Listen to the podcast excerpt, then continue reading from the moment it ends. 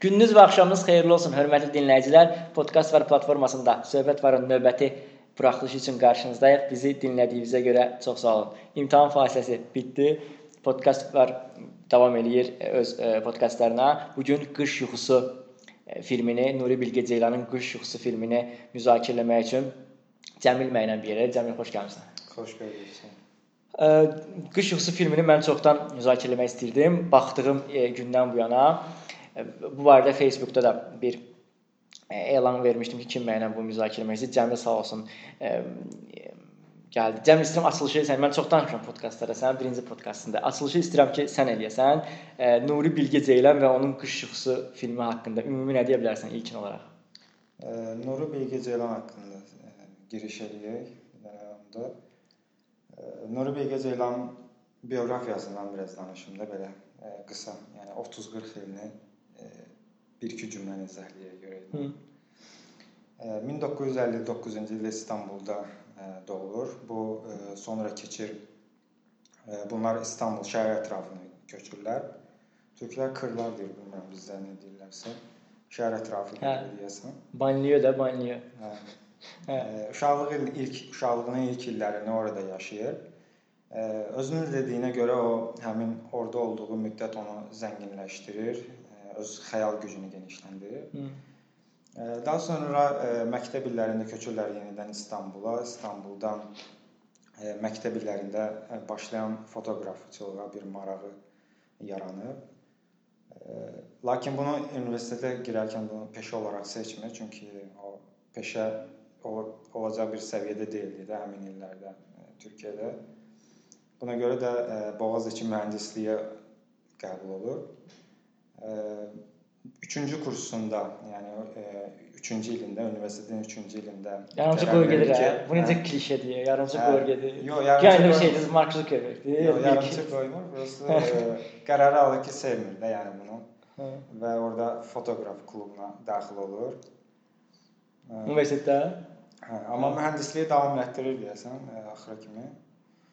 Bitirdikdən sonra da gedir o həmçinin fotoqrafçılığa, o kluba daxil olması deyəsən onu o ilk addım kimi saymaq olar da belə. Sənətə, kinoya daxil olmağa. Nə dəxli var ki? Hər halda yəni bir addım atır da özü e, ilk dəfə bir ciddi olaraq fikirləşir və bu yöndə bir sənət yönündə bir addım atır özü. E, universiteti bitirdikdən sonra e, Londona gedir, Londonda bir müddət bilmirəm nə ilə məşğul olur, amma e, özünün dediyinə görə onsuz da tənha idi və orada o tənhalığı biraz da artır və bu tənhalıq ona kino film çəkməsinə bir motivasiya olur. Özü də kimi qorxuducu deyil, tənhalıqdan xilas olmaq üçün deyir insan kino hə. çəkir. Bu da dəhşətli bir tənhalıqdan falan. Yəni bilmirəm nə qədər səmimidir. Bəlkə də bizə şey eləmək, yola vermək üçün belə şeylər deyirlər, sən onları. Yəni bir də onu deyim ki, yəni əskərlikdə deyəsən, əskərlik bilmirəm hansı illərdə olur, amma e, Londondan qayıdandan sonra ola bilsin. Əskərlikdə Roman Polanskinin bioqrafiyasını oxuyur. O bundan çox təsirlənir daha çox. O Roman Polanski şeydir, o The Pianist, pianoçu filmin. Hə, hə. Direktor oradan bilərsən.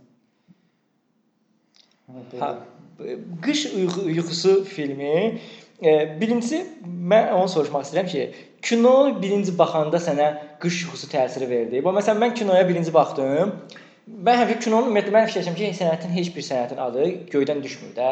Necə ki sənət əsəri, məsələn bir şeir ilham kimi gəlibsə bir adama, ya da bir roman, ya da bir kino ilham kimi gəlibsə bu adama və bu sənəti yaradıb ortaya çıxarıbsa, onun adı da eyni eyni qadarda da ilham kimi gəlib həmin adama.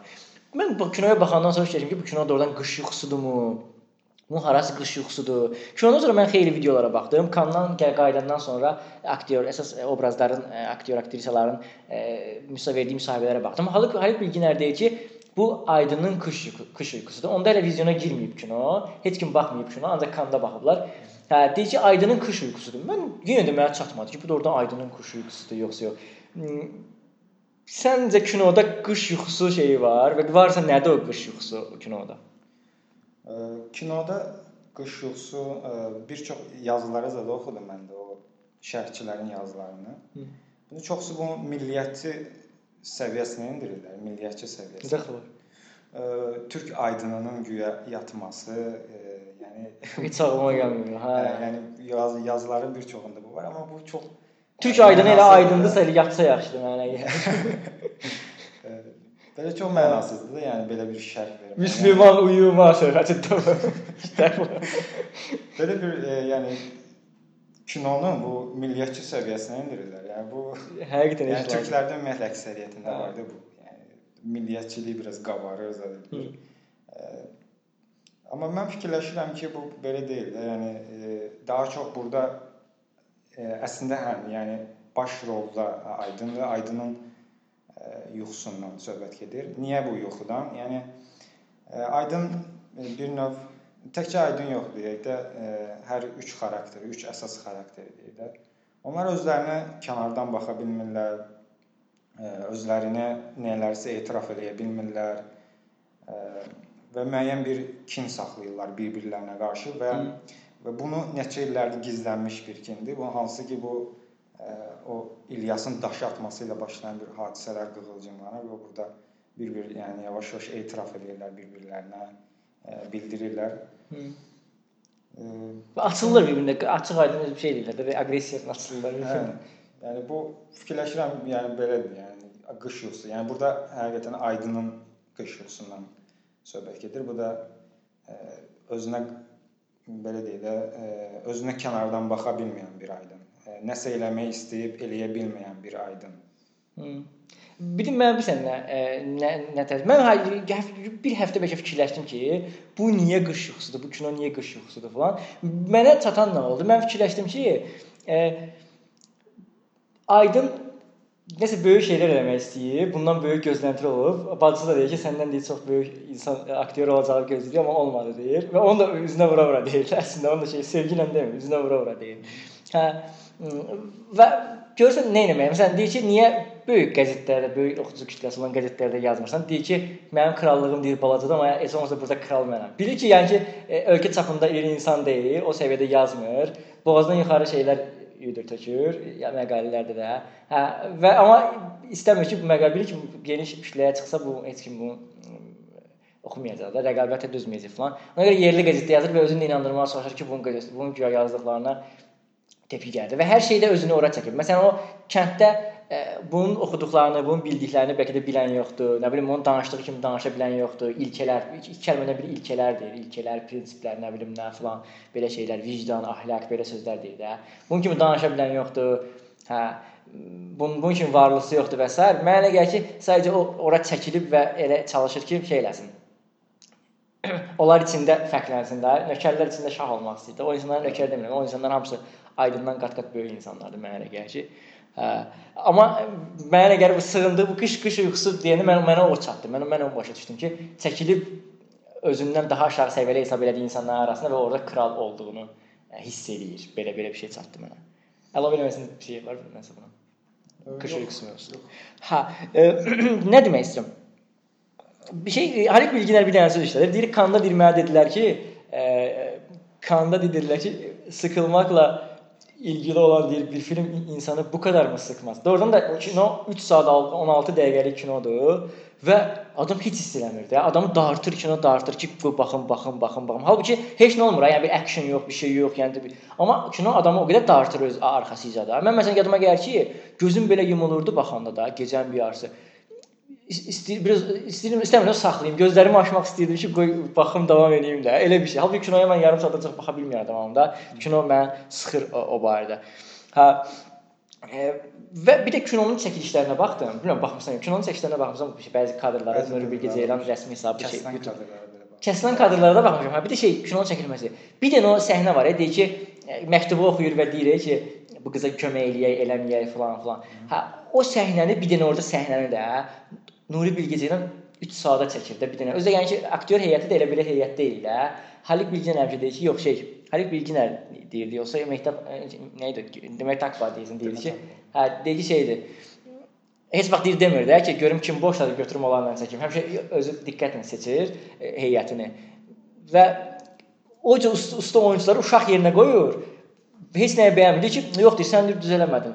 Gö gözünü deyir O dəqiqə çevirmə. Əvvəl kompüterin ekranına bax, sonra gözünü çevir. Hə, nə bilim. Gözümə əvvəl belə yəni o xırda detallarına qədər də bir səhnəni 3 saata çəkir də. O boyda kinonu necə eləyib bilmirəm. O Allah bilir. Hə.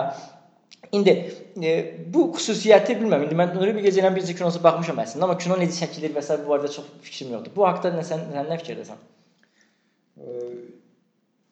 3 saat 3 saniyəni 3 saata keçir. O sözü deyəsən, o yox, sıxılmaqla bağlı hə. film sıxmır deyəsə, o kan festivalında oturan qadın var ya başda. O işlədir deyəsən. O kimdir ki o qadın? E, bilmirəm, yəni bir ağbaş qadın idi, yəni siz görmüsən sən. E, görmüş olaram əslində, prosta bilmirəm kimdir. Hə. Çünki baxmışam, şey kanal falan da baxmışam.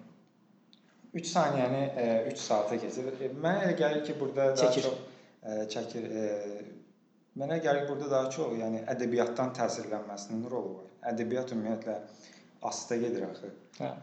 Gedişatlar astadır. Sən oxuyursan, səhv edirsən.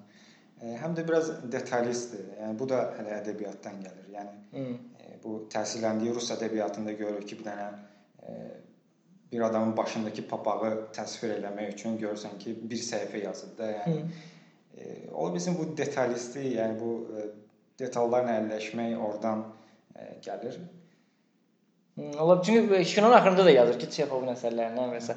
belə amma çox yəni detal detallara enir də. Yəni e, Bəzi e, dialoqlar o qədər şeydir ki, yəni e, o açıq-aydın göstərir ki, e, yəni o bir bir bəzi şeylər artıq izləyiciyə buraxılmalıdır, amma onu Hı. onu belə e, yəni cümlələrlə cümlələrə tökür, dialoqlara tökməyə çalışır. Bir dənə şey vardı. O səhnələr həmin səhnədə idi elə o e, Nihal çağırır soruşur ki, qızı kömək eləyək yoxsa yox. Orada deyir ki, bir dənə cümlə deyir belə Haluk Bilginer Nuri Bilge Ceylan dayanır deyir ki, bir kəlmə atladın, bir kəlmə atladın. Deyir hansı kəlmə açıq vərəqli kağıza baxır, deyir ki, hə falan kəlmə atladın. Hə. Halbuki o kəlmənin deməsi də olar da. Burax improvizasiya eləsin də, doğaçlama deyirlər, e, türklər. Burax burax improvizasiya eləsin də, yox buraxmır. Hər şey, hər sözü belə, pauzanı harda verəcək, verməyəcək və s.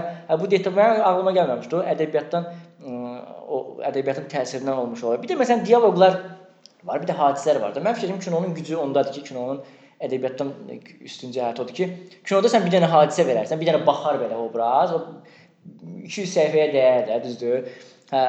Kino amma Amma bu çalışır ki, bəzi şeylər, yəni dialoq çoxdur kinoda, fikir versən. Hə? O şeyləri dialoqla açmağa məcburdurmu, yoxsa hadisə ilə onu açsaydı daha yaxşı olardı? Onsuz hadisələrin də açdığı xeyli şeylər var, o heç. Amma məsələn kino kinoda necə olmalıdır bu? Kinoda dialoqa, çünki ədəbiyyatda başqa yolun yoxdur. Ədəbiyyatda sən yazmalısan, dialoqu da yazmalısan. Düzdür, ədəbiyyatda hadisə, amma hadisənin gücü o qədər olmur da ədəbiyyatda. Kino kinodakı qədər olmur. Hə, dialoq kinoda bu qədər çox dialoqun olmağı səncə normaldır yoxsa nə etməyə çalışır? Kinoda dialoqlar, yəni olmalıdır. O əslində çox dialoq verir. Dialoq əlbəttə ki, olmalıdır. Yəni burada yəqin ki e, yəni bu e, izləyicinin hər zövqündən asılı bir şeydir. Hı. Amma yəni mən özüm üçün deyə bilərəm ki, mən e, kadrlara da, hadisələrlə açılmasına daha üstün tuturam. E, dialoqlar o qədər də maraqlı gəlmir. Yəni bir müddətdən sonra dialoqlardan sıxılmağa başlayıram. Hı. E, amma yəni bu filmdə e, dialoqlarla kadrlar bir-birini elə izləyir ki, biraz e, yəni bu örtür də, yəni görürsən ki, artıq dialoqlardan sıxılmağa başlayırsan. Hı. Artıq bir dənə qəşəng kadr e, görünür e, və yaxud da kadr e, uzun oldu, e, sıxılmağa başlayırsan bir dialoqa keçir. Bir-birini izləyir deyə burada film boyu sıxılmırsan. Yəni bir 3 saatlıq filmə oturub ə, baxa bilirsən. Belə bir şey var burada. Məsələn, bu Necla dialoqu var, uzun Necla onun beynini işləyir. Necla məsələn 19 dəqiqə neçə saniyədə 20 dəqiqəyə yaxındır o dialoqda. Amma dialoq adamı sıxmırmı? Bir də mənim məsələn nə narahat edir bu dialoq məsələsində? E, mənə elə gəlir ki, dialoq elə şeydir ki, ümumiyyətlə fikirlər, məsələn, orada fəlsəfi fikirlər əsasən, dialoq şey deyir ki, məsələn, Necla deyir ki, yardımsevərlik aç köpəyin önünə kemik atmaq deyildir. Zət belə məsələn belə şeylər deyir də. Mən mənim əsas qorxum odur ki, bu cür afor aforizm mahiyyətində aforizm dediyimiz cümlələr bir müddətdən sonra köhnəlməyə başlayır. O o. Mənim qorxum əsas odur. Mən indi e, bəlkə də mən 30 il sonra da bu kinoya oturub baxsam, bəlkə də o yenə də mənə maraqlı gələcək həmin sözlər. Onu deyə bilmərəm. Amma ə, adi dediyi, adi dediyi kəlmələr də çox ə, adi sözlər, aforizm kimi yox. Kinoda adicə bir e, momentdə deyilmiş sözlər daha təsirli gəlir mənə kinonun bir hissəsi olaraq da. Nəinki belə şeylər də o cür aforizm mahiyyətində söz sözlər. Dialoqdan mənim bir qorxmağımın bir səbəbi də odur əslində ki, yəni dialoq bir momentdən sonra amortizasiyaya uğraya bilər də, yəni köynəlməyə məruz qala bilər. Amma ə, görüntü, o şeylər onlar ümumbəşəri də sən 1000 il əvvəl də bu eyni şey olub, indi də eyni şeydir də. O barədə biraz da mən ə, fikirləşirəm ki, dialoqdan biraz ehtiyatla dialoqla ehtiyatla davranmaq lazımdır. Yəni şey dialoq və xüsusən aforizm istehsalı deyil. Yəni ki, nə heç bir e, sözlə bağlı olan heç bir sənət o elə elə deyil də. E, söz aforizm istehsalı deyil də. Burada e, Ebru Ceylanla şey eləyiblər deyəsən e, ssenarini. Hə, arvadı ilə yazıblar, hə. O böyük ehtimal elə hətta e, Ebru Ceylan e, deyir ki, çox tez-tez yəni dalaşırdı, mübahisə eləyirdi bəzi dialoqlar üstündə. Hı. E, yəni e, o bu dialoqlar yəqin ki, qarşılıqlı, yəni durmadan müzakirə şeyidir. E, müzakirədən əmələ gəlir. Yəni nəticə belə olur və buna görə də ola bilsin o aktyorlara o şey eləyir. Yəni bir sözü belə keçəndə artıq ona deyir ki, bunu deməlisən də. Yəni ola bilsin ki, çox işləyib üstündə. Hı. Fikirləşir ki, belə olması daha doğrudur. Hə, əlbəttə ki də, hə, o e, çünki o o cür sənət nümunələrində mənə elə gəlir bir kəlmə belə, bir hərf belə o yan-bu yana olmur da. Yəni o bir necə deyim, vəhy kimi şeydir də hardasa da. Belə. E, obrazlar barədə mən istəyirəm danışaq, yoxsa belə əlavə etmək istəyirəm nəsə var? Obrazlar barədə mən əsas danışmaq istəyirəm. Danışaq. İlk növbədə elə Aydın obrazı haqqında. Bax Aydın dedik aydına giriş verdikdə ki, hə, ay yatdı, qış yuxusuna gedib və s. və axır. Nə etməyə çalışır? Hal-hazırda nə etməyə çalışır o insan? Gah məsələn e, hamıya şübhə ilə baxır, yardımsevərlik e, şey kampaniyalara pul vermək istəmir və Suaviyə də məsləhət görür ki, onlara pul vermir. Doymaz, bunların gözü doymur. Sonra pul vermək istəyir, e, arvadın gözünə girmək istəmir. Aydın nə etməyə çalışır? Aydın nə, nədir? Nə, nə ayaqdır o? Aydın biraz şöhrətpərəst, yəni bayaq sən dediyin kimi biraz şöhrətpərəst və üstdən yuxarı baxan ə, insanlara ə, ola bilsin bu ə, yəni çox bilməyinin nəticəsi də ola bilər. Ə, amma burada elə deyil də, yəni bu biraz cahilcə üstdən yuxarıdan ə, baxmaqdır. Orda məsələn ə, şöhrətpərəstliyi və özünün ə, belə deyək də eqosunu məmnun eləmək üçün orada suvayı gəlir və məktub oxumağa çalışır. Hə, hə, hə. Yəni imeni bir e, neçə dənə məktub gəlir və imeni onu seçir çünki orada o məktubda özünə bir tərifləri var idi. Bu təriflər oxumaq. Tərif nə tərifi? Hə. təriflər var. O hətta şeydə, o Nihalı da çağırır ki, bəs Hə, o da hiss edir. Yəni mənə. Özü ki, orada da hiss edirlər, Şavidə hiss edir. Nihal hiss edir ki, bu adam bu şeyi oxumaqda məqsədi nədir də? E, məktubu oxumaqda məqsədi nədir? Bu da belə oxuyur, güya ki, vecinədir. Hə, buralara keçək deyir, buralara, buraları keçək falan falan. Güya ki, şeydir, bunu buna təsirlə, bunu həyəcanlandırmır da şey, bu cür təriflər. Halbuki yəni o tərif Allah bilir, hə, ona çox məktub gəlir, heç birinə fikir vermir falan. Hə, amma sırf qız bunu tərifləyib deyə istəyir ki, bunun nəsələ, nəsələsində bundan ötürü engin birikimlərinizdən faydalanmaq üçün can atıyorum. Bu nə cümlədir ola bilər? Mən də belə yazsa deyərəm yeri gəlirdi. hə, o, o var. O, o özünü özünü o, şey tərifləməyə, e, özünə qarşı gələn tərifdən başını itirməyə var. Bu, bunu düz dedin, yaxşı dedin. Mhm. Bu qədər yəni. Məsələn, o axırda aydın şeydir. E, bağış verir, böyük bir məbləğdə bağış verir şeyə. Onu səncə niyə verir? Yəqin ki, o Nihala göstərmək, sübut eləməyə çalışır ki, yəni yəni içindən gəlmir də bir növ kiməsə sübut eləməyə çalışır ki, mən də verirəm, yəni bağış eləyirəm. Hətta orada deyir ki, məsələn, mən bunu e, sonrakı səhnələrin birində şeydə o Suvayi ilə o müəllim Levent hoca, hə, içirlər, içən vaxtı. Hə, həmin vaxtı e, deyir ki, bəs də mən dünən e, para bağışladım amma demədim də. Yəni adını vermədim də, yəni. artist artist adımı vermir. O bir də bəli olur bəzi adamlar. adsız eləyir və bu da deyir də, yəni bir yerdə. və e, də olur elə adamlar ki, e, yaxşılığı sırf e, harasa danışa bilsinlər deyirlər. Doğrudan eləyirlər, ha, yaxşı demirsən, yaxşılıq. Bir var məsələn yaxşılıq eləməsin, yalandan uydursun ki, mən falan yaxşılıq eləmişəm. Yox, bu adamlar yaxşılığı eləyirlər və sırf ona görə ki, nə vaxt desinlər ki. o da ki, yəni ilk momentində fürsət tapan kimi deyil. Şeydir. O, o Levent özü də əslində ə, maraqlı adamdır. O da məsələn içib məsələn fürsətdən istifadə edib söz soxur da. Məsələn deyir, sizin deyir ya şey e, depremdən əziyyət çəkən insanlara otelinizi açmayıb, parayı bəlkə cəbə at. Sözü orada soxur da oturduğu yerdə tamam.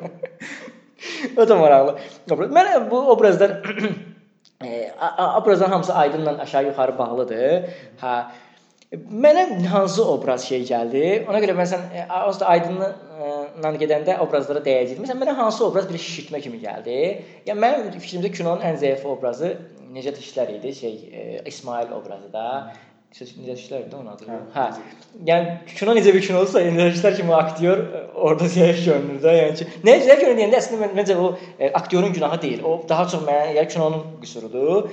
Hə, yəni Nuri Bilge Ceylan olsa da o avtoritetin altında əzilməyərək mən bu sözü deyirəm də. Niyə? Çünki o e, obraz mənə həddindən artıq biraz şişirtmə obraz kimi gəldi. Bilmirəm sən nə fikirləşsən bu barədə. Həddindən artıq o şişirtmə obraz kimi gəldi. Birinci harda mənə o şişirtmə gəldi? Birinci əla idi, hər şey okey idi. O hidayət gəlir bunların qapısına, uşağı ya suda suya düşür. Orada məsələn mənim çox xoşuma gəldi də. Düzdür, mən yenə də deyirəm ki, bəzi şeyləri izləyiciyə buraxmalıdır. İzləyici baxır. Məsələn, mən başa düşmüşdüm ki, onlar pul istəyir, pul pula görə gəliblər də ki, yəni pul itməsin deyə. İndi olmasa da nə vaxt olsa verərsiniz. Yadınızda olsun ki, bu, bu da var ha. Kirayə puluna əlavə bu pul da var. Bu bundan əlavə o orada deyir, o da deyir ki, hə parasını istəməyə gəlmişlər deyir.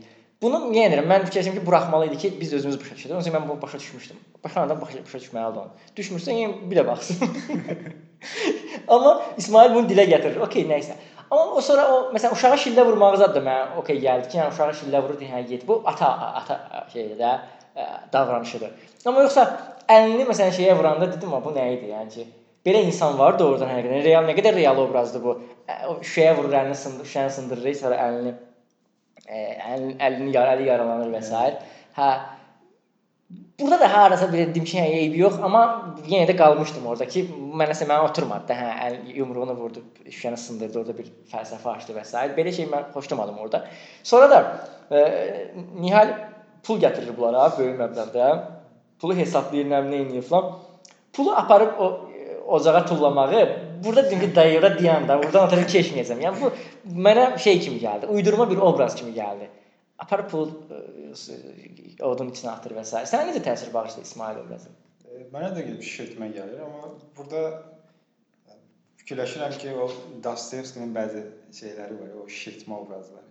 Və eyni ilə onun kimidir. Yəni bir e, Dostoyevskidə də var belə bir şey ki, yəni məsələn tutaq ki, bir Yalta obrazını canlandırmaq istəyir. Hə. Onu əməlli başlı şişirdir, şişirdir e, və belə təsvir etməyə çalışır. Nəyinə bağlı, nəyinə istəyir yəni? Bilmirəm, yəni İsmail obrazı yəni həqiqətən yəni çox yersizdir. Yəni orada o da atması zat. Yəni belə xarakter məncə ola bilməz də, yəni. Ya məsələn şeylə buna gülənləri saxlayır, nə bilim arvadını döyüb şeyin üstündə nə var nə var buna ilişib sataşırlarmış və s. uşağını şillə vurur və uşağını və yəni bu bu obraz hər şey okey idi, hər şey okey idi. Amma bu bu olsun hə okey. Amma biraz da hə o bəzi bir bayaq saydığım şeylər mən biraz uydurma bir obraz kimi gəldi. Ona görə dedim ki, bəyənmədiyim obraz. Məsələn, e, onun qardaşı e, Hamdi Hoca da. Hamdi Hoca məsələn çox qəşəng, çox qəşəng obrazdır. Niyə? Çünki obrazı yaxşı tamamlayır da.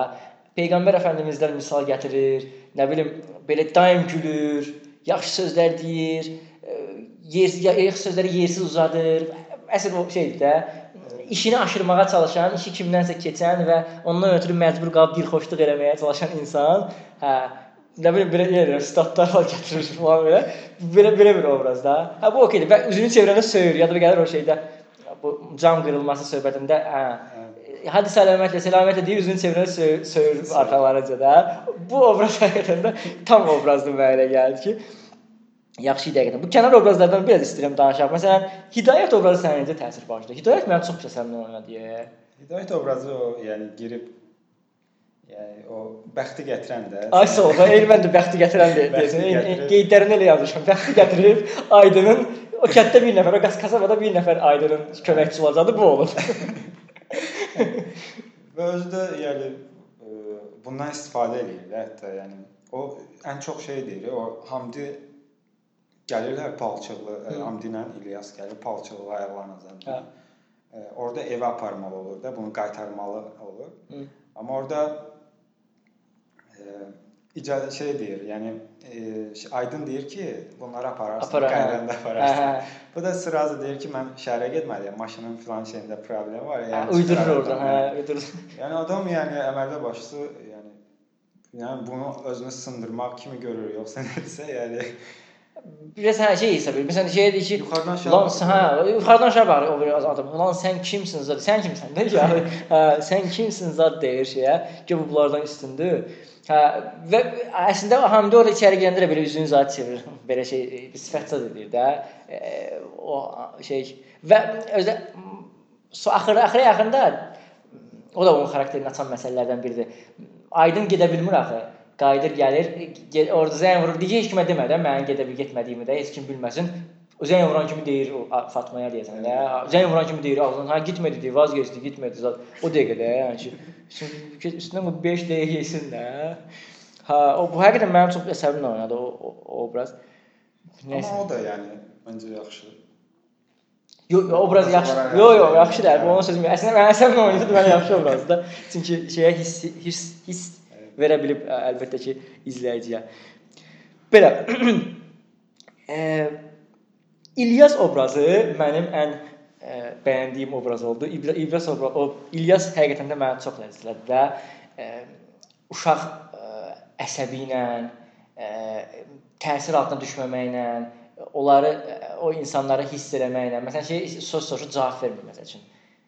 Nihayət söz soruşu cavab vermir, nə bilim e, Aydına tərs-tərs baxır, əlini öpmək istəmir. Mənə elə gəlir, mən elə fikirləşirəm ki, o, əl, o əlini öpmək səhnəsində özü özünü şeyə vurur. Dedi sən razılaşmırsan belə görüm o, o niyə nəyəsə mənə elə gəlir ki, o özü özünü e, bayıltdı ki, güya ki, əlini nə olur olsun əli öpməsin də orada da. Bunu özünə prinsipiallıq eləyir, özünü sıxışdırmır və s. Mənə mənə çox həqiqətən də xoşuma gəldi bu obraz. Bir də Aydının paltosunu tullayıb qaçmaq. Klass hərəkəti o idi də. Həqiqətən də çox çox xoşuma gəldi. Maşınla gətirirlər evə. Maşından çıxıb palton tullayır, qaçır girir evin içinə də. İlyas haqqında sən nə fikirləşirsən? İlyas yəni bir uşaq qüruru var onda Hı -hı. və bu real yəni görünür. Yəni atasından fərqli olaraq hə. yəni böyük elə eləmir amma uşaq həqiqətən yəni bir elə bir qürur olur ki, bunu şey edir. Yəni bu İlyas da bunu obraz olaraq çox ə, qəşəng canlandırır və Bu real görünür. Məsələn, e, atası bunu şillə vurur, e? Qal başını qaldırır, atasına belə baxır? Hə, o o baxış mənə elə gəlir ki, başa düşmək başa düşmək çətin deyil də. Yəni ki, o baxış həqiqətən çox yerində, çox yerində şeydir də. E, səhnədir. Haqsız yerə vurulduğunu. Hə, düşünür və deyir ki, sən niyə mənə vurursan da? Və bir də burada göndərmə var da. Atası bunu atası gözünün qabağında atasını döyüblər, polislər gəlib döyüblər də icra e, evindən soyucusunu. Evdən soyucu deyən əsəbləşdirmə. Evdən soyucunu televizora aparan aparmaq məsələsində də. Yadıma düşdü yenə əsəbləşmə. Evdən soyucunu aparmaq nə deməkdir də? Ha bu o atası o, o səhnədə atası bunun gözünün qabağına döyülüb. İndi atası bunu cəmaətin gözünün qabağında şillə vurdu. Orada da bir şey var. E, paralel var mənə gəlir ki, və hə sən demiş haqsız o yerə vurduğunu fikirləşdi ki, niyə mənə niyə vursun da mən əslində düz hərəkət eləmişəm. O həmişə bizdə də olub da, məsələn bizdə deyəndə indi indi bizdə demirəm, ümumiyyətlə bizim cəmiyyətdə də var da ki, bu ata-ana həmişə öz uşağını, günahı öz uşağında görür və öz uşağını vurur ki, hə. Günah, nə olsun, günah səndə də olsa deyir ki, şeydir. Ata-ana bu cür davranır, bu cür şey eləyir. O, o, o həqiqətən də vacib nüans idi. Pulu yandıranda məsələn o baxış. Qapını açıb baxır, hə, hə. Yəni orada o e, atası öz yəni uşağın gözündə qalxır da, yəni belə deyək. Mən elə hissələndim ki, yəni onu canlandırmağa çalışıb. Ki o məsələ artıq həll olundu hə, kimi. Yəni e, düşmüşdüsə də gözündən, yəni o sillədən sonra orada bir dənə qalxır da. Yəni. Sillədir o yoxsa şillə? Mən şillə deyirəm. Şillə. Sillə deyənlər də var. Çünki bəlkə burada fürsət düşmüşkən onda aydınlaşdırardı. Nihal obrazı. Nihal niyə yardım yardım şey? O Necla deyən kimidir. O yardımsevər şey eləməyə çalışır. Günah çıxarmır. Niyə yardımsevərlik eləyir ki? O nə etməyə çalışır? Özə pulu ilə yardımsevər. Başqasının ilə yardımsevərlik eləməyə nə var ki? Mən də məsələn, ər çörəyi yeyir, düzdür? Ər çörəyi yeyir də. Və bundan okey indi bir qədər sifət eləsə də mənə elə gəlir ki, heç də etiraz olmayıb da bununla. Yəni ki, razılaşıb hə, ər çörəyi yeməyə. Və indi başqasının pulu ilə yardımsevərlik edir və özünü də aparır ki, elə bir yardım mələyi ilə. Deyir, yardım mələyi pozlarında deyir, dolaşıb durmuyorum ortalıqda, sinirim oldu. Sanki bir bok yaşıyormuş kimi. Həqiqətən də. Niyə nə eləməyə çalışır? Niyə yardımsevərlik? Bir kampaniya, o bu. Bu sadəcə cəmaatı evə yığmaq istəyir, belə şən, şey, şənbazlıq eləmək istəyir. Əli Rəcəbov demişkən. Belə qeyri belə də aydın olmayan bir xarakterdir. Yəni e, orada biz görürük ki, o bəzi səhnələrin çoxsunda şeydən e, o həmin məktubu oxuyan Suvay ilə onun yalından e, Aydının məktub oxuduğu məqamda Hı. e, məsələn orada güzgüdən əks olunur. E, sonra Neclanla e, Nihal divanda oturub danışarkən orada e, Necla əlin qızdıranda oradan əks olunmaz zad var. Yəni belə e, güzgüdən əks olunma ümumiyyətlə sinemada şey kimi nəyisə o ola bilsin gizlədilməsi kimi e, şərh olunur. Yəni aydın deyil də, yəni bunun məqsədi və yaxud da içində nə isə gizlədir. O bilsin bunu təsvir etməyə çalışırdı. Amma belə ümumi belə baxanda orada görürük ki, e, ssenaridən başı belə başa düşürük ki, bu kasıb bir ailənin qızıdır. Və yəni ola bilər ki, bu anlayır da yəni o kasıbları buna görə yardım eləyir də. Sən müsbət baxsan yəni o şeyə. Yox, yəni Başqasına pul eləməyə əlbəttə ki, yəni müsbət baxmıram. Varlardan oğru bir kasıblara verir bu da. Aydından uğrayır, ardından olsa uğraş şeydir. Həmçinin. Kutbesi şeydir be. Orada prosta ə, yəni onun pulunu verirmi, yoxsa yəni müəyyən evləndikdən sonra bəlkə Aydın ona verir, o həmin puldan verirmi, onu bilmirəm. Hə də, başqa necə olacaq deyir ki 3 kuruşluq. Özü deyir ki 3 kuruşluq yardımı belə başqasının parası ilə yapmaq nə demək biliyor musun? O da deyir ki bilmirəm çünki uşaqlığından bəri köpək kimi çalışıram. Köpək kimi çalışmır, atasından qalan yerləri kirayəyə verir. Sələmçinin kəsib də, sələmçi kimi şeydir. Hə, atasından qalan yerləri verir kirayəyə, o pulu ilə də oturur göt-göt şeylər yazır, bütün gün oturur, məqalələr yazır. Heç kim də oxumur məqaləsini. Hə, nə ayaq Hə, ayaq kokusundan yazır. O da onu onu deyəcəm. Şey Nihal məsələn nə, edir? Evinə şey cəmaət yığır.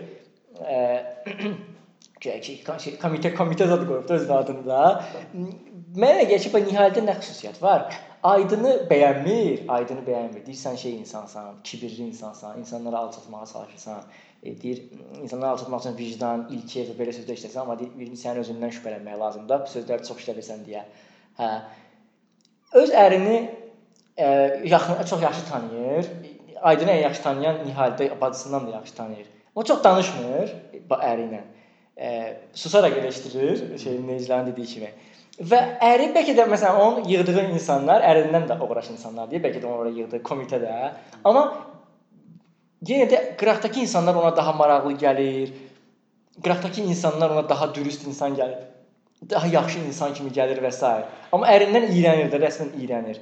Və ara sıra da hə gedəcəm, gedəcəm, gedəcəm. Düzdür, arada aydın necə gedir getdə, yəni get 9-6 işdə gör, başı ağlım, 8-6 işdə get, ağlım başıma gəlsin falan. Hə. O da onun da içində bir getmək var. Hamı hamısının içində bir getmək var. Fikir versən, necə də ki, gedim bəlkə mən də ərimdən üzr istəyim. Aydın getmək istəyir, onsa gedəmir. Bu da deyir ki, mən gedəcəm, gedəmir. Hə, hamısı içində bir getmək, getmək havası var, amma heç birinə gedə bilmirlər də. Əslində heç birində də gedəsi o xüsusi şey yoxdur ya, o cəsarət də yoxdur, o da öz yerində. Hə, Nihal niyə məsəl üçün Aydını qovdu mən komitənin şeyində Aydını qovdu ki, sən yerə get də. Niyə Aydını bəyənmir o bir insanlar ona daha maraqlı gəlir? Nə etməyə çalışır? Səncə? Biz gəlir sualdır, fəşiblidir. Yəni e, Aydın o nifrət bəsləyir, o istənilən kadrda baxışında görürük ki. Niyə də? Niyə Aydın nə edib ona? Çünki yekəbaş insandır deyə, yoxsa niyə nə edib ona Aydın? Gü, yəni bir səhnədə o danışırlar, oturub o ə, şeydə o imzaları istəyir. Hə, hə. hə həmin səhnədə ə, deyir ki, bəs ə, mən çarəsiz idim, nəsə belə bir şey deyir də. Yəni sən ə, gətirdin məni, yəni belə, yəni onu ə, elə bilir ki, yəni şey Aydını günahkar görür də. Bu ümumiyyətlə bunları eləməsində də ya da onun saflığını oğurlamasında da Xarakterim korlayıb, korlana bilsə ilə dalaşa-dalaşa. Hə. Bütün yaxşı illərim gedir. Biraz da bəlkə cavan olub, yaşlı adam elə gəlib, e, biraz da onun qisası var, qisas hissi var içində bəlkə də, hə? ola bilər. Ki ən yaxşı illərimdir, səninlə deyir, boğuşa-boğuşa keçdi getdi də. Hiss olunur ki, çox dalaşıblar onlar. Dolaşıb yorğun düşmüş iki ərara oxşurlar. Dolaşıb yorğun düşmüş. Və deyir ki, son 2 ildir bir-birimizə qarışmadan deyir yaşayıb gedirik. Və Aydının o bəzi baxışları var ha şeydə. Pusur görüm nə edir? Daşın altından baxır, daşın qırağından baxır və s. Amma yəni bir e, məqamda haqlıdır da, yəni Nihal da haqlıdır ki, o bir yəni kibirdir də, kibirə kibirin var deyir də. O səhnədə yəni biz e, gəlir əslində korlamaq istəyir oranı. Orada bir dənə səhnə kəsilir. E, şeydə e, toxunur Hə, şey düşür. Portret, portret divardakı, hə, tablo tab- düşür, hə. Tablo düşür. E, Yəni fikirləşirəm ki, yəni biraz da haqlıdır ki, yəni həqiqətən bir kibiri var və bir kinayə ilə yanaşır da, yəni yuxarıdan aşağı baxır da. Hə, dediyim Şiavidir ki, bunlara pul yedizdirməyə, dozlara doymaz nə. Elə baxır da bu şey yardımsevər. Hamıdan şübhələnir. Hə, heç kimə inanmır və s. Orada haqlıdır yəni biraz e, Hmm, Nihal desin haqqıdır orada. Hmm. E, Necla obrazı haqqında e, nə deyə bilərik? Hə bir, bir şey deyim, Nihal niyə pul aparırdı onlara? Nə etməyə çalışırdı? Pul nə demək idi? istismar. Hə, onlar hə, onlara heç pul aparmaq istəyirdi. Niyə o pulu nə etmək istəyirdi? Özü hə, Aydının verdiyi pullar idi. də, Yox, o həmin vaxt hə, Aydının verdiyi pullar adı idi. yazılmadı. Hə, hə, hə. O o niyə onlara verməyə çalışırdı ki? Böyle uşağın o səhnədə o təsirlənib Hə, uşağın özündən getməsi. Yəni, yəqin ki, hə. E, bir də məsələn o əl öpmə səhnəsi var deyə. Aydın səncə nə nə istəyirdi həmişə? İstəyir ki, uşaq onun əlini öpsün, yoxsa biraz deyir ki, mənim atam da xoşlamır deyir. Mən sevmirəm deyir əl öpməkləri falan. E, nə idi? Yəni doğrudan istəyirdi onun əlini öpsünlər, yoxsa əlini qaldırıb o e, gülməyi var idi. Hə, Yəni hə. çox belə qıcıq gülmək, əsəblərə toxunan gülmək. Yəni oradan görünür ki, yəni öp, öpməsini istəyirdi. Yəni. özünü layiq görür də yəni o ki, hə, görür. yəni ki, mənim də əlimi öpməyib bu boyda kasabada kimdən öpəcəksən? Elə bir şeylə də. Hə. Atı buraxması haqqında nə deyə bilərsən? Atı buraxması e, səncə katarsis ola bilər onun üçün? Yəni təmizlənir səncə atı buraxmaqla? Atı buraxır, Necla şey şeylə gəlib danışan, Necla gəlib Necla danışandan sonra gecədən sonra gedir atı buraxır. Atı niyə buraxır? Yəni ki, orada nə isə başa düşürmü, yoxsa Filmin sonlarında şey görürük ki, yəni o e, həm atı buraxması, e, qayıdarkən o pəncərədən Nihal dayanır. ora gələcəyik, ora şey eləmə. Hə, ora gələcəyik. atı buraxması və s. E, oradan görürük ki, yəni e, müəyyən qədər artıq bir oyanış var da burada. Tam olmasa da müəyyən qədər oyanış var və artıq özü görə bilir də bir növ özünü. E, və artıq şeyə başlayır. E, Türk sinema tarihi kitabına başlaya bilir də nəhayət. O nə demək olur? Nə, nə məna verir ona başlaması? E, yəni bu indiyə qədər bir yuxu içində idi. Hı. E, və yəni bir şeyi yazmaq üçün də yəqin ki e, şey öz işinlə belə məşğul olmaq üçün də yəqin ki e, özünü görə bilərsən gərək. Biraz e, canlandıra bilərsən o e, şey özünü, öz e, iç dünyanı. Yəqin ki ona görə yəni. Başa düşdüm. Bir dənə şey ağlıma gəldi, bunu deməmiş keçməyə. O mən başa gec başa düşdüyüm ki, onda gec başa düşdüyüm şeylərdən biridir. Amma mən nəyə başa düşmürəm, bilmirəm də mən nə qədər başa düşmüşəm, nə qədər düzgün başa düşmüşəm. Mən mən başa düşdüyüm mən mən mən buyam belə. nə deyirəm? O Shakespeare-də stat gətirir Levent olsa iç, içkili söhbət eləyəndən sonra o söz soxur çıxır gedir. E, e, o- onda getməyə çalışanda Turqolundan deyir ki, e, aldanmaq yaptığım nə bilim nə. Sonra deyir ki, hər sabah parlaq fikirlər e, üretir, e, hər gün budalalık ederim. Bu şeir nə deməkdir? Mən bu şeiri belə başa düşdüm ki, e, sən də sən sən sözün var o barədə. Mən məsələn bu şeiri belə başa düşdüm ki, yəni o özü e, fərqindədir nə işlə məşğul. Doğrudan da məsələn hər səhər mənə o ötür oyanır da. Hər səhər fikirləşir ki, hə də bu nəsə bir bəşəri işlə məşğul olur, nə bilim güya ki, yəni buna özünü inandırır. Hə, ə, hər səhər belə hə bu, bu falanlarla falan oynan bu ilə güya belə bu şey həyatı yaşayır da, ki nə həyatı deyim. Ə, Pushkin səviyyəsində bir həyat yaşayır da yağı. Hə, amma hər gün sadəcə budalalıqla məşğul olur da, başqa bir şey eləmir də. İçkili şeylər onu mənə gəlir ki, sadəcə e etiraf edir. Bilmirəm indi o misralar kimi misal heç axtarmamışam bu misraları nə əcəbsə şey search eləməmişəm də. Bilmirəm kiminsə şeiridir bəlkə bu yoxsa nə edir? Deyir mən də bir dizilərlə katkıda bulunayım zat deyir və o şey Voltaire, Voltaire deyəsən. Voltaire, Deyəsən. Voltaire dedin. Hə, Voltaire. Suavi deyir deyəsən orada kimin olduğunu bilmirəm. Doğrudan. Dəqiq yadımda deyil, dənə baxarıq. Hə, olmuş. Voltaire da maarifçi. Maarifçilər bilirsən ki, şeydir. Hə, məsələn, aydın yazılar yazır şeydən, yerli qəzetdə. Orda şey oxumur, bəyənmir e, onun yazdıqlarını, bacısı bəyənmir, necələr bəyənmir onun yazdıqlarını. Nihal səncə niyə oxumur Aydın yazdıqlarını? Yəni, oxuyub oxumadığını bilmirik axı. Yəni orada Səncə oxuyur? Məncə oxumur və deyir ki, məsələn, adam deyir öz ərin yazdıqlarına maraqlanmaz heç. Səncə maraqlıdır ona yoxsa yəni ki, oxuyur səncə ümumiyyətlə?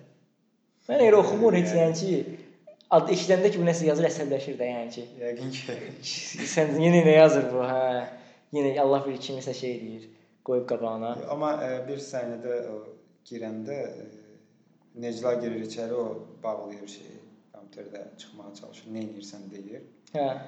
Ondan sonra o həmin bu Necla ilə Aydının həmin dialoqu gəlir. Hə, ardıcı da.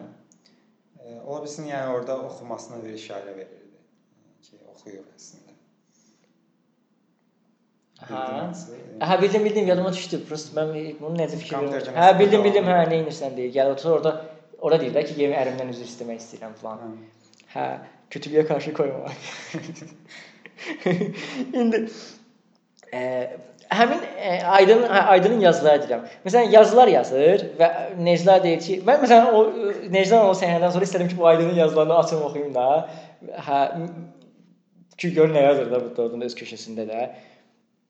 Bozkırda açan çiçəklər yazısı deyir ki, ən çox deyir sinir olmama səbəb olan bir yazı odur. Halbuki məktub yazan qız demiş ki, Bozkırda açan çiçəklər yazısı gördüm. Bu bir bizim üçün umud oldu, nə bilim nə falan onu tərifləmişdi də.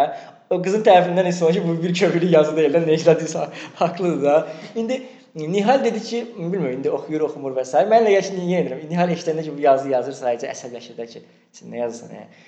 Hə. Deyir ki, e, hocanın ayaq kokusundan, ayaq kokusundan yazmaq istəyir. Sən deyir din adamısan, İslam nə yüksək kültür dinidir. Güya ki, İslamı qaldırır bu şeydir də. Hocanı əslində İslam haqqında bəlkə də elə fikirləşmirəm. Prosta hocanı yerə vurmaq üçün e, İslamı qaldırır. Mən bir də orada fikirləşirəm ki, hoca indi bu hocadan əsəbləşir bu. Hoca biraz şeydir axı yaltaq adamdır, biraz nə bilim çox danışandır. E, bir kəlməni 3 saata deyir və s. ada zəhrə tökəndir. Və üstəlik kirayə pulunu da vermir. Güya özünü elə aparır ki, bu işlərlə maraqlanmır, a- hidayət maraqlanır, avokatlar maraqlanır, güya tanımır bu şeylərdə da. Halbuki bu atasının vaxtından, atasının sağlığından bu bunun kirayəsini necə sən bunu tanıyırsan? Güya bu qədər şey e, vacib insandır ki, belə xırda insanları tanımır da, yaddaşında yer tutmasın belə xırda insanlar bu. Nəysə. E, hə kirayə pulunu da vermir hoca üstəlik də. Məncə o yazı hoca haqqında yazmaq, yazmağa çalışdığı yazıda biraz da ondan qisas almaq üçün yazır da. Onun ki, sən kirayə pulunu vermirsən, gör sənin bloqda nə yazır. Bu şeydir də. Məşədi deyir, 5 manat ver, 25 manat ver deyir. Rüstəm bəy bir haberliyim qəzetində. o, o düşüncəsi də mənə gəlir yoxsa niyə yazırsan da sən kimsən? Sənin fikrimin nə önəmi var ümumiyyətlə? Aydın yazılarını oxumaq istəyərdin yoxsa? Yox yəqin ki. Necla idi. Mən məsələn oxumaq istəyirəm. Niyə? Çünki necələşir. Şey, mən niyə görə oxumaq istəyirəm? Çünki mən hər həftə Mirşahin, hər həftə Mirşahinə 1 saat, 2 saat ayırıb Mirşahinə baxan adamam da. Yəni onun yazılarını oxumaq istəyirəm. İndi etiraf edelim. Bəli, bütün podkast var izləyici, dinləyicilər bilsinlər ki. İndi nə demək istəyirəm? E, Ne- Necla kötülüyə qarşı qoymamaq deməkdə deyəndə nə demək istəyir və ərindən üzr istəmək, ərini fikirləşmək. Necla hansı durumdadır? Bir də məsələn mən Necla obrazı haqqında obrazını sevdim. Mən obraz kimi sevdim. Yaxşı adamdır da bildiyiniz necə. Həm kinoya mən o cür şey eləmirəm. O yaxşı adam sözünü qəsd etmirəm. Klişe olduğuna görə. Yaxşı adam. İyi adam, hə. Yaxşı adam, pis adam, iyi adam, kötü adam şey kimi. Bunu şeylə deyirəm də, klişe olduğunu olduğunu göstərə göstərir. Hı. Orada deyir ki, məsələn mən stəkanlarımı qırıb, 2 dənə stəkanım qırılıb, nə bilim nə, maaşımdan şeytan deyir ki, maaşımdan kəs filan. Onun dilmə əsirləşdim ki, bu necə belə şey deyir də, bu necə bir insandır. Sonra deyir ki, mən deyir son vaxtlar bəlkə də deyir boş ver deyib, bəlkə də deyir mən düz demirəm də, son zamanlar əsəbi bir insana çevrilmişəm və s. Necla obrazı haqqında nə fikirləşirsən ümumiyyətlə? Necla obrazı, obrazı və... mən də sənin kimi fikirləşirəm. Yəni o orada 3 əsas 3 əsas xarakter, ana xarakterdən demək olar ki, belə ən xoşuma gələnlə e, belə xaraktercə odur. Fikirləri də hətta yəni Hı. hardasa e, bəzi məqamlarda bəlkə onun e, razılaşaram ki, o e, kötülüyə qarşı qoymama fikrinə. Hı. Amma həmişə işə yaramaz da, yəni məncə o, yəni. Ya bir anarxist e, olaraq desən işə yaramaz bəzən.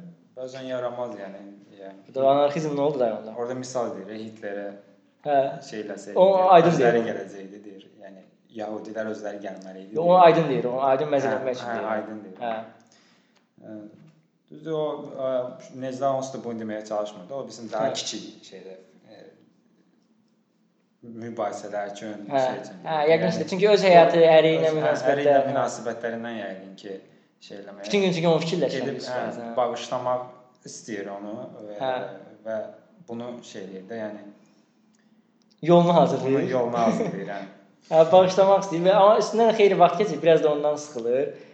Gəlib oturub e, tərcüməyə zad eləmir. Tərcümə ilə biraz məşğul olub çünki elə elə orada bir şey deyir. Necə obrazı və kötülüyə qarşı qoymamaq və s. və bir də e, onun təsbitləri falan çox incə təsbitlər var və bir kəlmə ilə deyir keçir də. Məsələn, Aydın deyir ki, təzə bir şey çıxardanmazsan da deyir, havayı deyir özünü niyə öldürsən deyir. Sən tapacağın şeyləri deyir çoxdan tapıblar. Və deyir xırda-xırda işlərlə məşğul olursan. Hə, bu sən deyir vacib problemlərin həllinə köklənsəydin, bu problemlər basit yan çalışmalarla çoxdan deyir həll olunub gedərdi. Də nə düşmüsən deyir. Sənin nə əlaqən var deyir dinlə, imanla durmusan deyir şeydən mənəviyyatdan danışsan, hocanın ayaq kokusundan danışsan, o boyda yolu gəlib və s. Hiss olunur ki, bu adam qəbrinə getməmisən. Hə, və səbəb göstərir sonra növbəti səhnədə şeydir, qəbrinin üstünə, üstünə gedir deyən kimi gəlir. Bu da əslində Aydının yəni bir özünü şeylə oyanışının bir şeylə. Amma biraz zəif xarakteri olduğunu göstərir. Çünki deyən kimi gedir eləyir də, bildin necə? Deyir ki, ağlamanın sənin bilmədiyin, məsələn bu cavab mənim üçün e, satisfy edən, yəni məmnun edici cavab idi, razı salan cavab idi şey. E, deyir ki, ağlamanın sənin bilmədiyin başqa yolları da var. Mən üçün okeydir, doğrudan da bəlkə ağlam ağlaya bilmir insan, amma başqa cür şey eləyə bilər də, fikirləşə bilər ölüsünü və s. sevdiyini. Hə, amma Görsən o bir sənədə gedib hiss olunur ki, o dəqiqə şey eləyib də, zəif xarakter olur ya, o dəqiqə deyib ki, doğrudan da mən səhv eləyirəm. o sözü deməyinə baxma, sözü deyib dalında dura bilməyim. Hə, Neclanın şeyə Nihalə ya da Nihalin Neclaya münasibəti səncə nədir? Baldız gəlin münasibəti. Neclanın deyil yəqin ki, mənə e, baldız gəlin, o Hı. E, daha çox ola bilsin sadəcə e, fərd kimi baxır da, yəni. Mən fikirləşmirəm ki, yardım edir. Yəni istənilən, yəni e, ətrafındakı insan haqqında fikirdir. Ətrafındakı hə. insan haqqında. Yo, elə zarafatla deyirəm, gəlib gəlib hansı onu yəni, şey bunun kinayəsi deyil də, yəni. Həqiqətən bir şey eləyir və onu buna görə deyir. Nihal bəs Necla haqqında nə fikirləşir? Doğrudan da fikirləşir ki, şeydir. Əri elə bunu düz eləyib boşanıb bununla, heç kim çəkməz bunu. Yəni mən bilmirəm onu. orada deyir ki, yox, orada deyir ki, üzüm üzümə karar baka baka deyir, kararıyormuş. Orada deyir ki, hangi üzüm? Deyir seninki. Deyir hangi üzümdən bahsediyorsun? Deyir seninkindən deyir. Nihal'e gitgide değil Nihal'e benzemeye başladı. Orada, orada açılır artık ki yardım meleği pozlarını değil dolaşıp dolaşmıyor mu ortalıkta sinirimi bozuyor. Çok qəşəng deyirlər. Nihal məncə Nihal çox susur. Ümumiyyətlə mən bir dənə bəzi şeyləri oxudum. O vaxtı kan vaxtı 2014-ün kanında yox. 2000 o vaxtı şey deyilmiş. Müzakirə olunurmuş ki, ən yaxşı aktrisa Nihalə əslində verilməlidir. Qızın adı obrazın adı yadımdan çıxır həmişə. Av mövsümü kinosuna baxmışdım mən birinci dəfə orada. Orada da çox bəyənmişdim o qızı. Hə, ən yaxşı aktrisa obrazına obrazı olarmı, olmazmı, alarmı, almazmı və almayım nəticədə müzakirələr gedilmiş. Yəni o obraz həqiqətən də qəşəng obrazdır da. Ən yaxşı qadın oyuncu rolunda. E, çox susur və baxışları ilə məsələn görsən ki, çox şey deyir də. Heç nə demir, məsələn, fikir bildirmir, çox az şey danışır. Hə, amma görürsən ki, danışanlardan da çox şey dedi də. O, o özü məsələn, mən elə elə obraz çox xoşlayıram da ki, yəni çox konkret konkret obrazdır və adamı yayındırmır da. Məsələn, adamı yəni bəlkə nəsə desə bəlkə adam çaşar. Hə. Yəni tuta bilən tutacaq, məsələn, tuta bilməyən tutmayacaq. Yəni mən iddiada deyiləm amma ki, nə var, nə başa düşmüşəm. Amma e, mənə qədər nə, nə başa düşdüyüm, nəsə hiss eləmişəm ki, mən bu podkast eləməyə qərar verdim də. Biraz gözün narahatam hiss edirsən də. heç kim gedə bilmir və Aydın da həmçinin gedə bilmir də. Aydın niyə gedə bilmir? Aydın niyə gedə bilmir? Əslində onu şeydə görürük də, yəni son səhnədə bəlkə də görürük, yəni o Nihalla pəncərədən Hə. başladıqları səhnədə. Getmədim, gedəmədim. Hə. Getməklə, getməməklə gedəməmək eyni şey deyil də. Getmədim deyir, sonra gedəmədim. Getmədim deyil də, gedəmədim yəqin ki. yox. Eyni şey deyil, əlbəttə. Elə şey deyil. Git, git e, niyə gedə bilmir? Yəni nə nə o səhnədə nə, nə görürsən? O səhnə mənə də əslində maraqlı gəldi. Səhnədə yəni özü deyir də, yəni açıq-aydın e, nə bilim ondan asılıdır da bir növ bağlılıq mı deyək, yəni hala bağlılıq mı deyək nəsə. E, yəni bir növ yaşlanıb da artıq, yəni gedəcəyi bir yer də yoxdur ki, yəni durub getsin. E, eləyə biləcəyi bir şey yoxdur. İstanbulda e, gedib eləyəcəyi bir şey yoxdur. Ona görə də e, istəyir ki, yəni Nihalla araları yaxşı olsun yəqin ki. Bu qış yuxusundan ayrılmaqdan qorxur hə, yoxsa Qorxmur məncə ya. Niyə qorxsun? İstanbula Yəni, getsin? İstanbula gedəndə ayrılmış olur, yəni elə fikirləşirəm. Yo, O ora qay, ora qayıtmaq yenə elə qış yuxusunda qalmaq deyil. Yox, yəni qış yox. Orda nə edəcək yaxşı? Oturub kitab yazsın. Kitabı yazmağı yəni o artıq. Sən onun yazdığı kitabdan bir şey çıxar. Kitab yazmaq ümumiyyətlə nə vaxtdan yəni? Kitab yazmaq əxlaqsızlıq deyə. Kitab yazmaq nədir? As. Bu Nihala deyir ki, Nihaldan nədir da onun asılı? Deyir ki, Nihala deyir ki, beni bir uşağın gibi, bir kölen gibi yanına al deyir. Bilmirəm nə mazoxist idi o. Deyir, deyir məni deyir sevmədiyini bilirəm deyir artıq və s. və axırda. Nihaldan nə istəyir? Bəlkə də Ni- Nihal nədir? Məsələn, e, gedə bilmir. Okay, gedib bilməyəcəyini əvvəldən bilir ki, bu gedəməyəcək də, qayıdıb gələcək də. Və nə artist eləyirdi? Nə göstərməyə çalışırdı Nihala orada? Bilir ki, gedəməyəcək. Prosta amma nəsə eləyib göstərməyə çalışır ki, hə mən gedirəm, ki, gedir. Nihalın da düzdür heç vezir olmadı.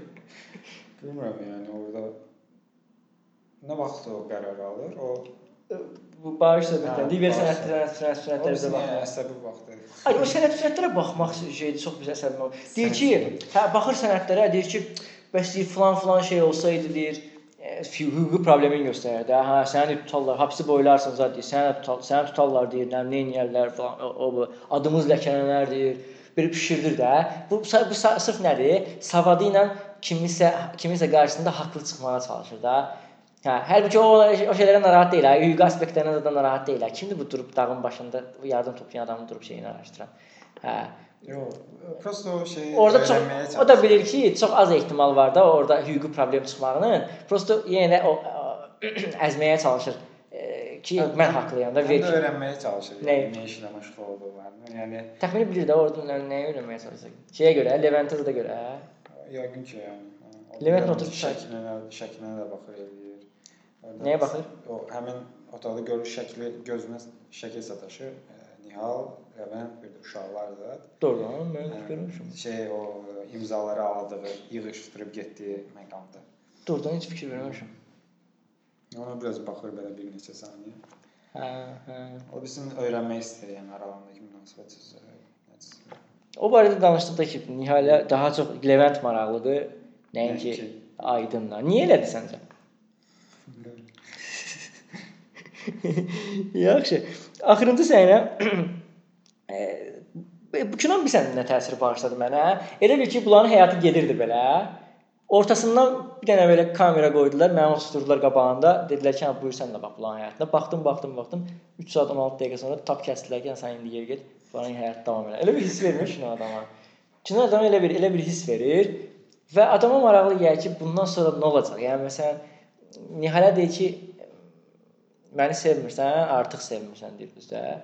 Hə, və beni bir kölən kimi yanına. Bunların münasibətləri bundan sonra necə olacaq? Yəni bu gedib qayıtmağın təsiri nə olar səncə bu bunların münasibətləri çərçivəsində?